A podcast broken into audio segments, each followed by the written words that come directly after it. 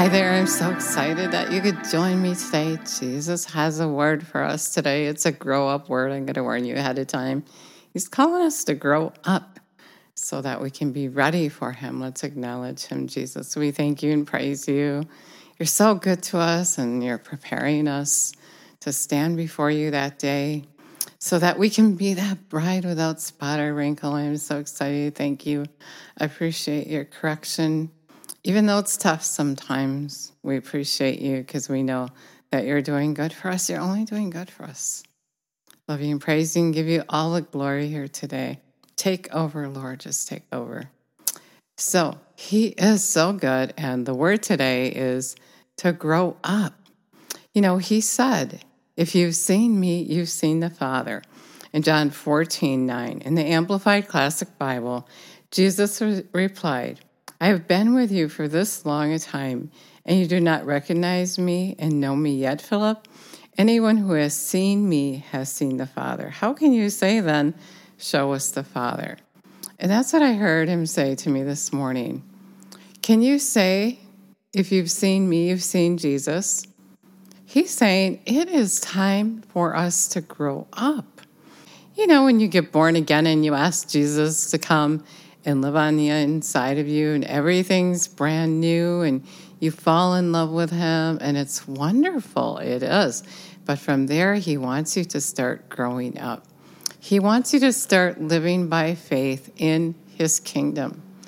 The kingdom of God is about living in faith because the kingdom of God is within you and other people can't see you, see it, and so they see it through you. So when they see you, do they see the Father? Do they see Jesus? That is a question he wants me to challenge you with today. And I'm challenged with that same question. When they see me, do they see the Father? Do we look different than the world?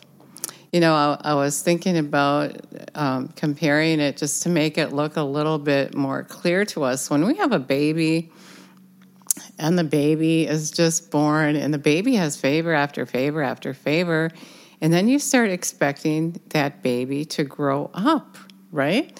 You want your child to grow up. You don't want them to be a baby all their life. And that's what God is saying. It's time to grow up, and I need you to show who I am. I need you to show those who are lost who I am. So I'm asking you to come up higher so much of the time because we don't know the word and we're ignorant of the word. Instead of growing up, we fall away from the Father. You know, sometimes it seems like when when you do get older and he's expecting more of you, it seems like he's not there and you know he, the the favors that you used to have just seem to have faded away and it, it's because of our lack of knowledge because we live by our feelings. We say oh i don't hear god anymore. He's gone and really he's still there. You know just like if you own a home and you have something that's broken if you don't fix it it's going to keep it's going to stay broken. And so, as with a Father, if we live in broken fellowship with Him, actually, I have a scripture right here, Romans six eleven.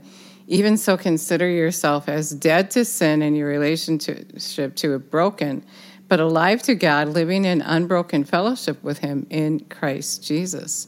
So, when, when you start separating from Him, because you're living in sin because you're not growing up because you're not moving into the kingdom because you're you're still doing those things that you were doing when you're little you know when your kids are little and they do things you know that aren't right they're just funny because they don't know any better.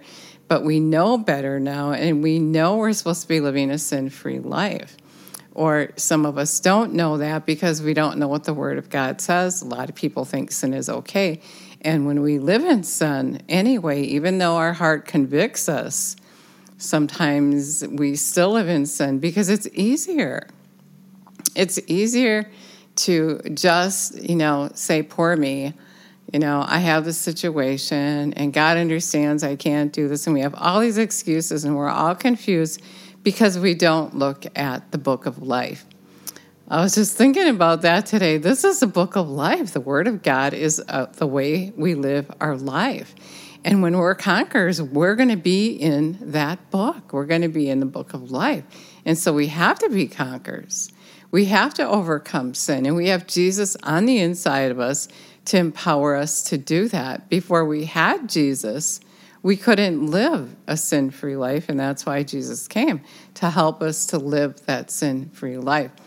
And we have that conviction in our heart. And if we listen to it, we're not going to live in unbroken fellowship with Him because we're going to have His knowledge. We're, we're going to have the, the mind of Christ, as the Word of God says. But if we live in unbroken fellowship with Him, if we live in broken fellowship with Him, um, is what I meant to say, is we're not going to have the mind of Christ. And it's going to seem like He left and we're going to be living by our feelings instead of by faith. The just shall live by faith. We're to be living by faith. When we live by faith, that means we don't live by our feelings, but we live by the Word of God.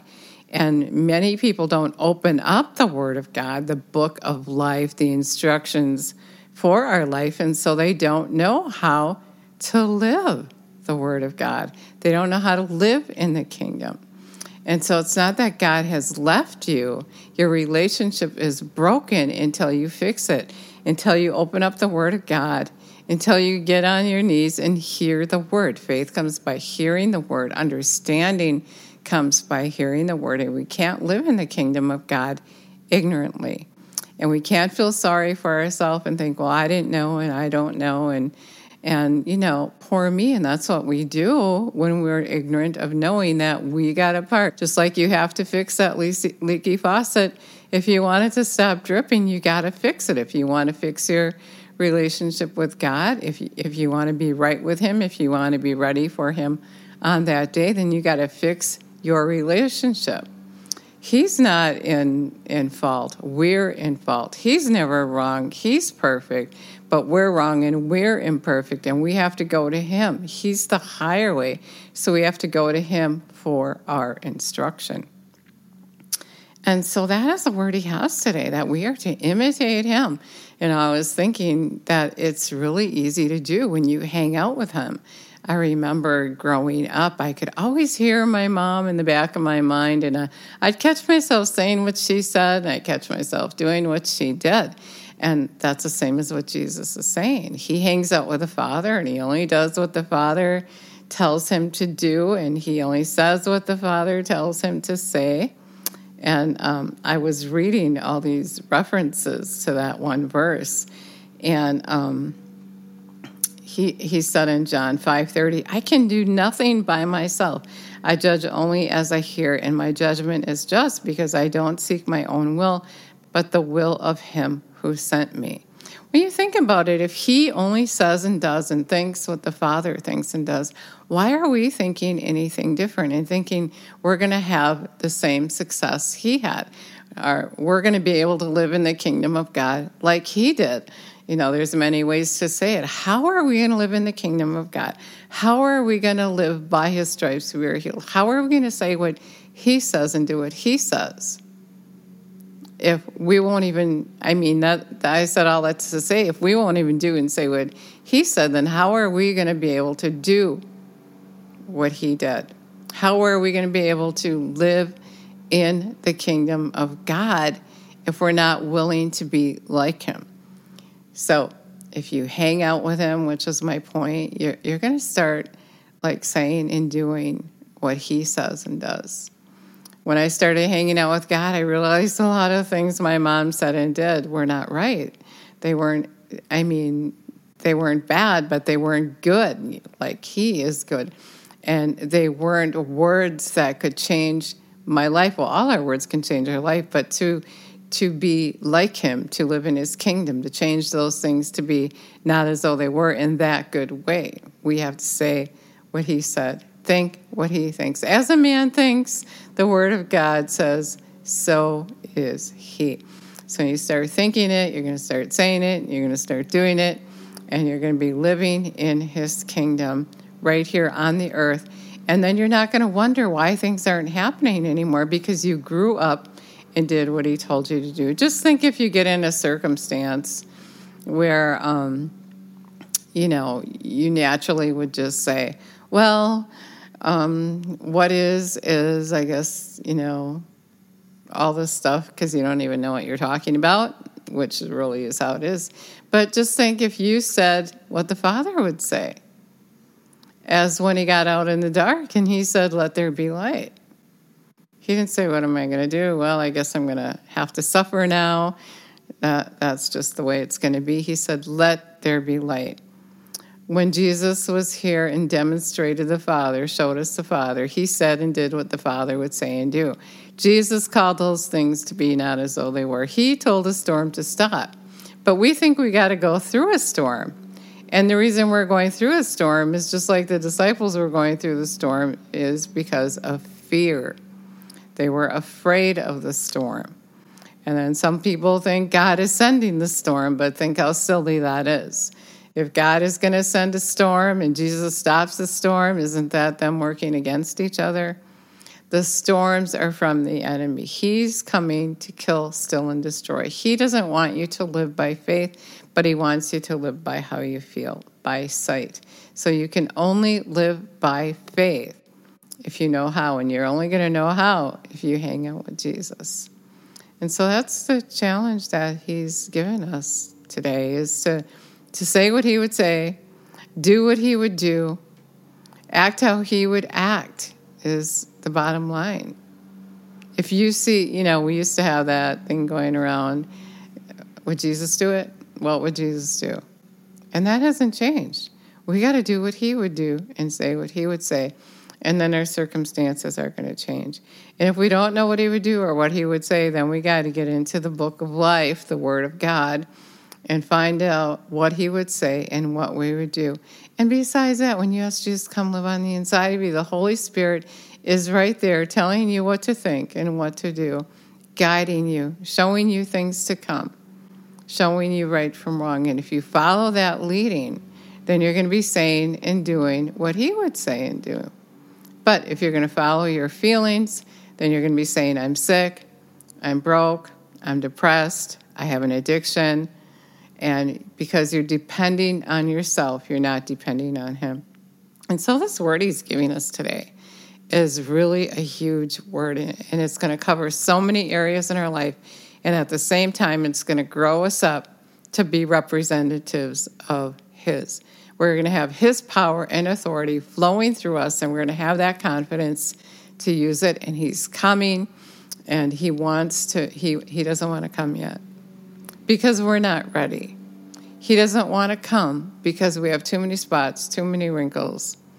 We, we're not fulfilling his law.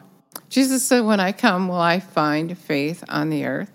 Will he find faith on the earth when he comes? Are we going to be the doom and the gloom and living by our feelings and just taking anything the enemy pours on us?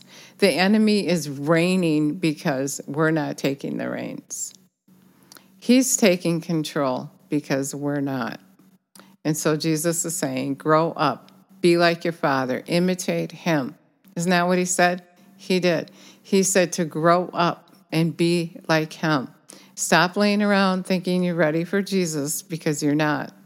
If we were ready for Jesus, we would all be ready for Jesus and he would be here. I say this everywhere I go.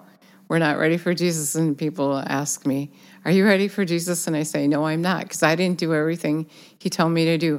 I didn't grow up. I have excuses why I'm not doing what He told me to do. I don't say and do everything He does.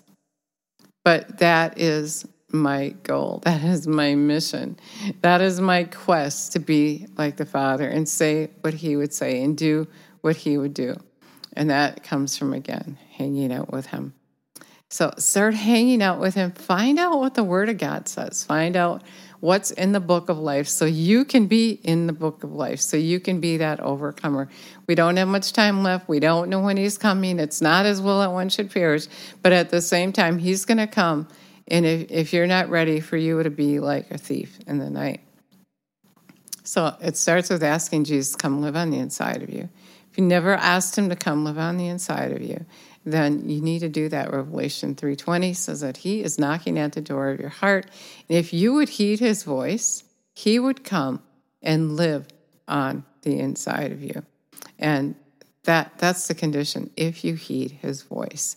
If you heed his voice, if you're not going to heed his voice, then you've just said a, a, prayer and you're deceiving yourself into thinking you're going to live in the kingdom with him when you leave here, and you're not.